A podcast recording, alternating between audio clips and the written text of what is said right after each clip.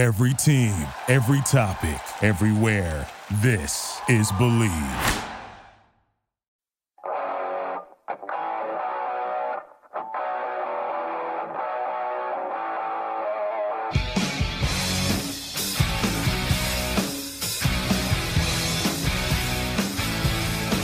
Rolling on through. Welcome on in, everybody.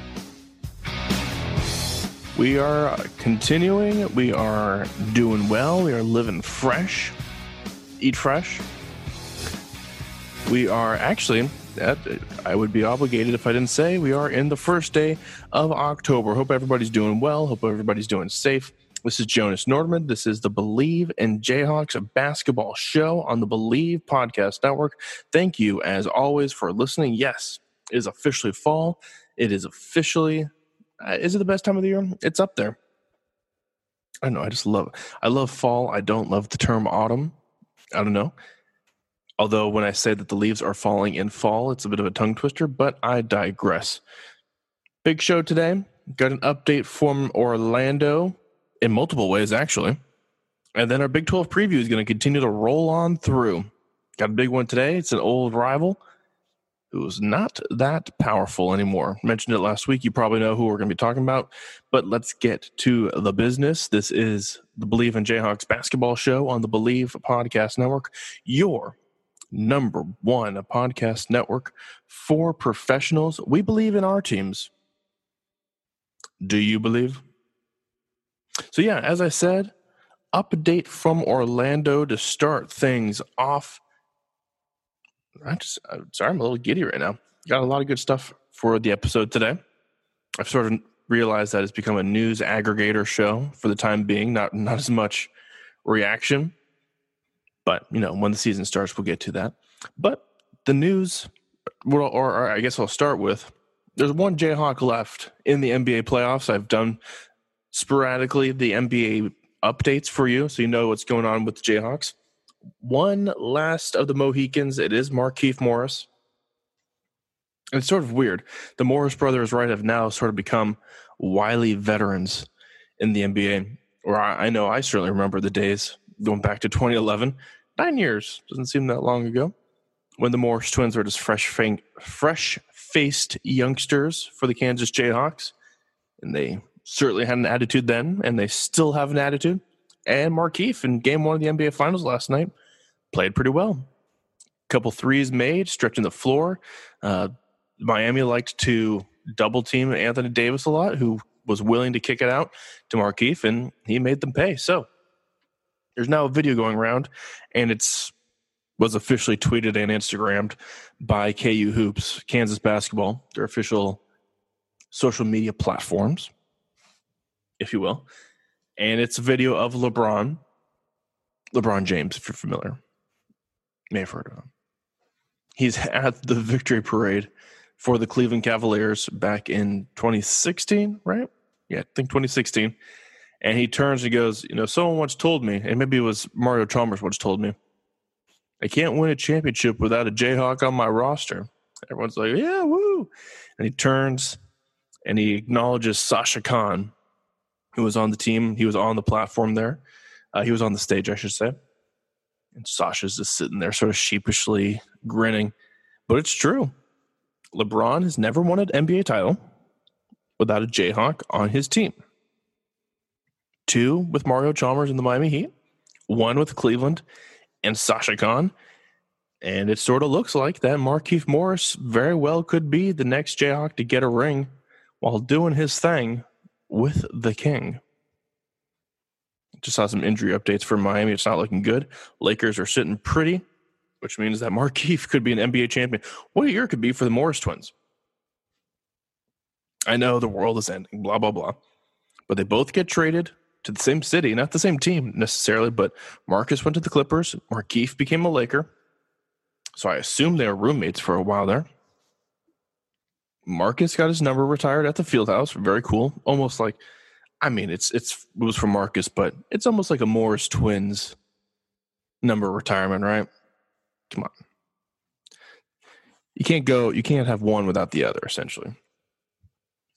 They both went to the NBA playoffs. They both experienced this bubble. and it's very likely that Markieff is going to walk away with an NBA championship. So I was about to say congratulations to the Morris family, but uh, that, that's a little it's a little early. Lakers still have a lot to take care of. So that's one update from Orlando. My second one is this, and I saw this tweet from Jon Rothstein. Call him the go-to writer or insider for college basketball, Jon Rothstein, who they named the IRA Roth after because he's such an insider. And his tweet read this, read like this. How about Kansas's first month of the season? So, what I'm getting at here is, this is me talking. Looks like things are coming together. In fact, what has happened is the Big 12 decided to put two conference games in the month of December. Whoa, breaking news. I know. You may have missed this amongst all the NFL, all the NBA, all the baseball playoffs going on. But yes, the Big 12 decided to slide a pair of conference games into December. So, who is Kansas going to be playing? This is all going to be part of their first month of the season tweet. Wooden Legacy. They'll be playing the Wooden Legacy, uh, a tournament that's going to include UCLA, Virginia, Georgetown. You know, Georgetown's not that great, but name brand value. Champions Classic versus Kentucky likely to be in Orlando, we've, as we've talked about, probably to be in a bubble setting, that and the Wooden Legacy tournament. Creighton. So they are going to play Creighton. The Big 12 Big East battle, the Big 12 Big East showdown is going to happen. And the date has been set for that. Creighton at Kansas, December 4th. That's going to be a tough game. Creighton's really good, and they bring back a lot of talent. So that's December 4th. Creighton is coming to Lawrence. Here come the Blue Jays. And then here are the two Big 12 games that Kansas will be playing in December. and they're they're two toughies. It's like, will they be easing into the Big 12 season? Will the calendar turn and will Kansas be have a, a comfy 2-0 lead on top of the Big 12 standings? No. They're going to play at Texas Tech, who's going to be very good and versus West Virginia. So no easing into the Big 12 season this year. Certainly hope. I mean, one of those games is at home, so you certainly hope that you win it. I sort of expect any game played at the Fieldhouse to be a victory. Sorry, that's just me. Maybe unfair, but that's sort of the expectations they've put upon themselves. But it's a decent chance they go into Big 12 play one and one, which is fine. It's just Baylor's going to be really good this year, and you're going to have to be keeping in step with the Baylor Bears. Texas Tech is going to be solid. People think Oklahoma is going to be a sleeper team. People think this could be Shaka Smart's best team at Texas. You know what that means. They'll be disappointing. They'll finish sixth. Regardless, that's the point of our Big 12 previews. We'll get to that in just a second. But yeah, that's a loaded first month once again, Kansas is likely to have one of the, if not the toughest schedules in the nation. And they'll probably win 25 or so games. 25 to, well, they're playing fewer games this year. And it'll be a, a strong case for a number one seed if everything goes to plan. But man, games against UCLA, Virginia, should, if that's who they play in the Wooden Legacy. Kentucky, Creighton, Texas Tech, West Virginia. Whew. I, I'll say this Kentucky, Creighton, Texas Tech, West Virginia. Or maybe if you go the other way around, West Virginia, Texas Tech, Creighton, Kentucky. That'd be a hell of a run through like an NCAA tournament. So a lot of quality victories there for the taking. Let me know your thoughts. Let me know who you think the next Jayhawk LeBron should team up with if he wants to win another title. You know, he had two with Chalmers. He has the one with Kaun. Maybe he'll have, hopefully, he'll have this one with Markieff. He's got to spread his Jayhawk love around. Who's still out there? Thomas Robinson's now out of the league. Uh, hey, you, you could probably use like Ben McLemore for his shooting ability, stretch the floor. That wouldn't be a bad signing for LeBron. Who else is out there? Ooh, Andrew Wiggins always seems to be on the trade market these days. Maybe he could bring Wiggins in, revive his career. What about Joel Embiid? Uh, he, he won't need him though because he and Anthony Davis are now connected at the hip. Hmm. Let me know. If there's a Jayhawk out there. Maybe the Lakers will be able to snatch either Azubuike or Devon Dotson in the draft. Speaking of which, I did see the names released. This wasn't even on the rundown. I just this just popped in my mind. The names named for the names named, easy for you to say, for the NBA Combine coming up pretty soon here. Both Devon and Udoka will be at the Combine. Really good opportunity for those two to show what they're all about. I saw LaMelo Ball did pull out of the event. Okay, he's probably going to be a top two pick. No need to do anything. It would have been really fun for like Devon Dotson to go at LaMelo. I, I, have a really good feeling about Devon Dotson going to the NBA. I really do. He may have to have a year of seasoning like Frank Mason or Devonte Graham down in like the G League or something. But I don't know. The way he played defense this past year, the speed is something that can't be taught. The finishing ability. Is the shot a little broken? You know, I wouldn't even call it broken. I just think it needs some fine tuning. If that's the case, you know, big things could happen. We'll see. We'll keep an eye on Devon's career. That's for sure. Udoka, I don't know. I just feel like he's in the wrong era. But moving on, let me know who you think the next Jayhawk to win with LeBron will be at Jonas N three one zero on Instagram. Slide into my DMs. DMs. Let me know about that slate of games. It'll be tough. You expecting a perfect record? Who would you be okay losing to? Probably like someone in the Wooden Legacy, right? Because you don't want to lose to Kentucky. That would just hurt so badly. A game at the field house, like I said, would be impermissible. They lost to Creighton. And then you don't want to start one and one in the Big 12. Although the game at Texas Tech, it is what it is. Moving on to our Big 12 preview. Oh, and I should mention there probably will be fans, I assume, at the Texas Tech game, right?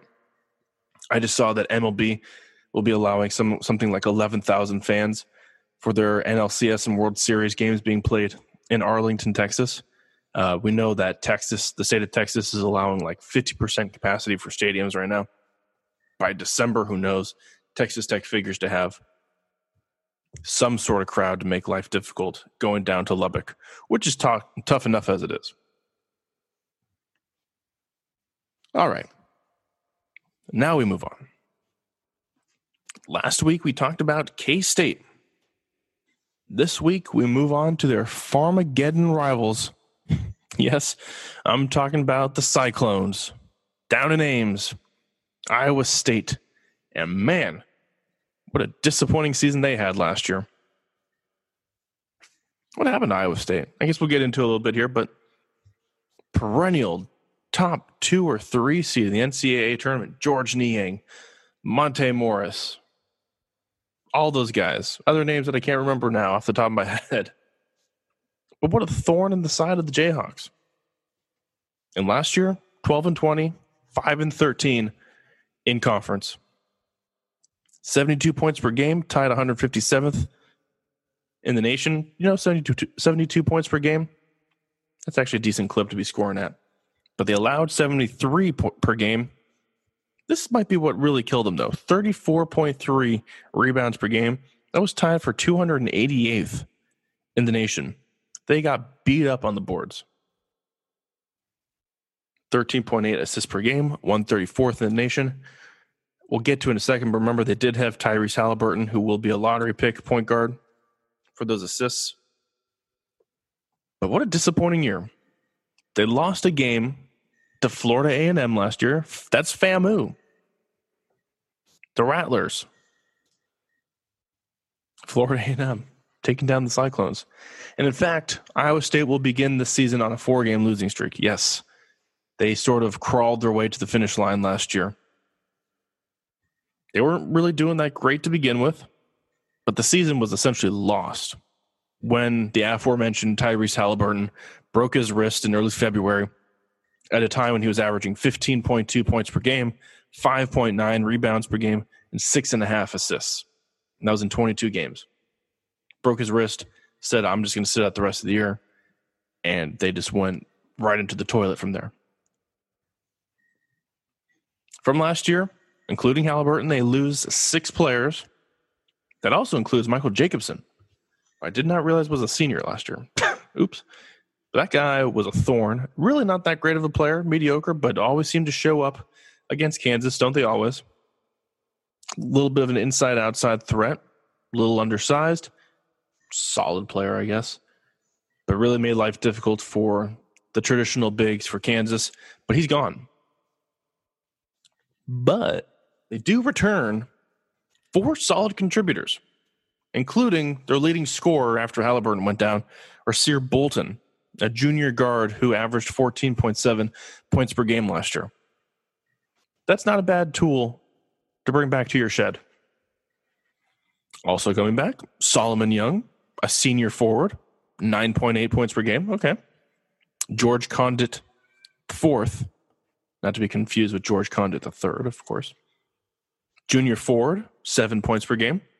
And Tre Jackson, freshman last year, sophomore this year. That's how it works. He's a guard who only averaged 4.3 points per game, but he did play 22 minutes a game last year. So, as a freshman, that's pretty good experience. Really got his feet wet in the Big 12. and man, we know Iowa State tends to be transfer central, and they are not disproving that this year. Eight new players, much like K State last week, eight new players for Iowa State, four freshmen, four transfers. We start with the one who probably have the biggest impact, the top recruit, one of the top recruits actually in Iowa State history, according to 24 7 Sports. Xavier Foster is the key new guy. Seven foot, four star recruit. I believe he's actually from Iowa. Let me double check here. Oskaloosa, Iowa. So, yes, the number one player in the state stays within the state borders. Well done for you, Steve Prohm. Way to put up a wall around Ames, around the state, I should say. 72 second, 72nd nationally ranked player is Xavier Foster. Again, seven foot, 225, could be a load down low. Jalen Coleman Lands averaged 11.1 points per game at DePaul. They will be looking for that from him at Iowa State. And then a transfer from Memphis, Tyler Harris. So those are sort of the names they'll be looking for. Xavier Foster, Jalen Coleman Lands, Tyler Harris. They want those guys to come in and make an impact. The big blow, though, for Iowa State is the name they probably expected to be maybe their second leading scorer, and that's Blake Hinson. Who? Blake Hinson was a transfer from Ole Miss, and he's going to miss the season with a quote unquote medical condition. I know you're probably sitting there like, don't, every time someone misses any sort of time, it tends to be a medical condition. But due to HIPAA laws, they didn't want to disclose exactly what was going on with Blake Hinson, which is fine. That's fair. I believe they sent him back home to his family in Florida. They said it was not COVID related, so that's good. Uh, but Blake Hinson reportedly is out for the season. And for those who are wondering, just for the just for the record, Blake Hinson actually is a guy who left Ole Miss, Mississippi, because he didn't want to be associated with their state flag anymore. So good for you, Blake Hinson. We wish you well. Here's the outlook for Iowa State. If they want to be successful, if they want to be a mid tier and maybe push for like a, a, higher seed in the NCAA tournament, Rasir Bolton's going to have to have a huge year. Point blank. A guy who averaged 14 points per game last year is going to have to get to that, if not more. Tre Jackson, Coleman Lands will have to be important on the perimeter. They will likely have to be their three point threats. Reportedly, Tre Jackson is a solid three point shooter. They're going to need that from the freshman. Guy averaged four points per game last year. Going to have to bump that up, certainly. Can Xavier Foster, can Conditt, and Young provide enough down low? That might be the question. A team that did not rebound at all last year, as I, as a, well, I am reiterating that right now. But as I mentioned earlier in the segment, they're going to be facing front courts like David McCormack, the big bullies, Tshiebwe and Culver at West Virginia. You know Texas always has athletic bigs. Baylor.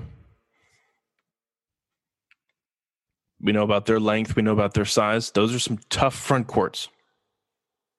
So, can Foster, Conditt, and Young provide enough down there?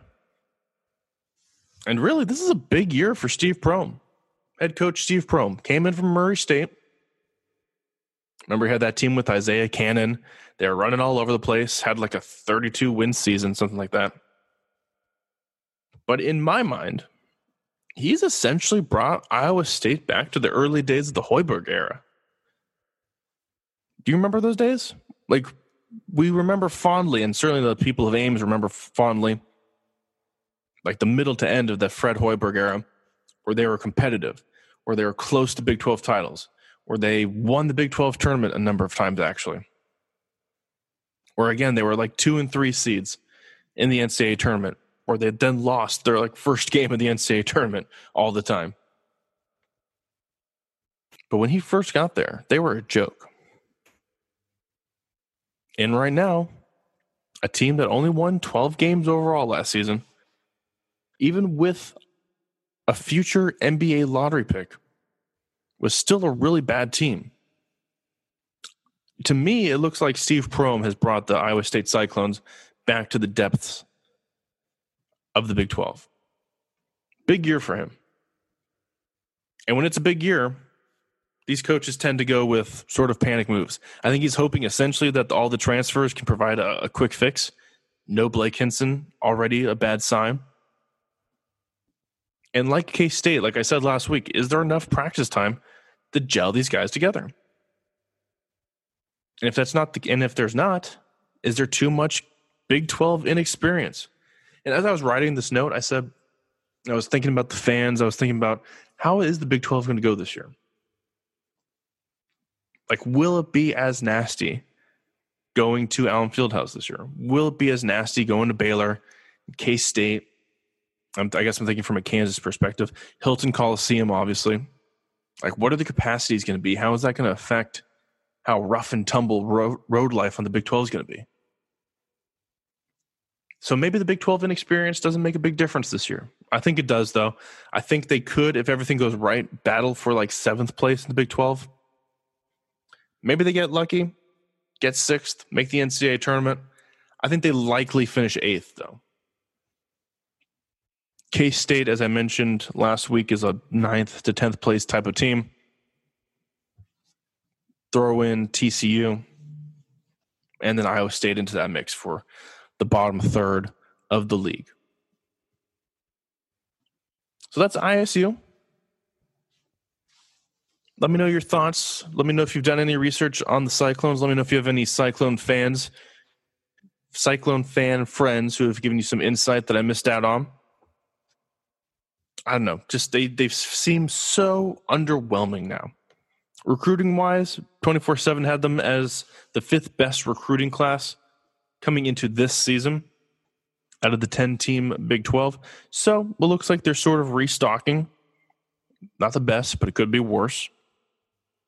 That does include the transfers, and that does include Blake Hinson, who, again, will not be playing. At least for the time being, he will not be playing. I've just been so wildly underimpressed. So, not impressed at all by the job that Steve Prohm has done. There was just such a really good foundation laid by Fred Hoiberg. Say what you want by them living and dying by the three when Hoiberg was there, but this is Iowa State and he made them competitive. They were a force. They were. It was tough to go to Hilton Coliseum. There's no doubt about that. Is Hilton Magic BS? Yes. you don't have magic if you randomly just beat, you know, Kansas every three years.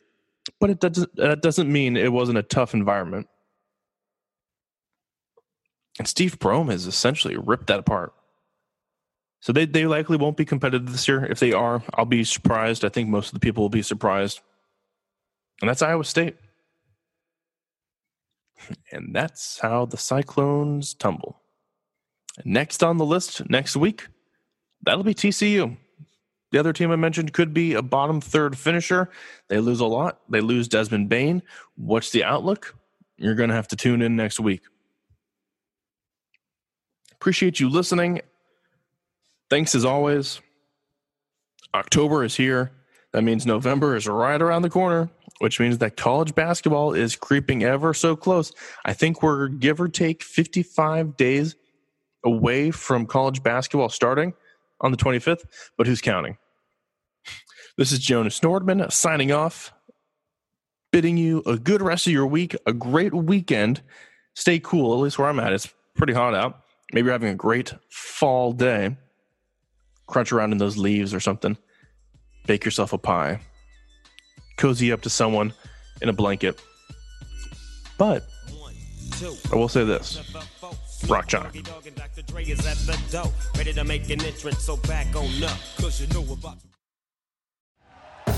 Thank you for listening to Bleav. You can show support to your host by subscribing to the show and giving us a five star rating on your preferred platform.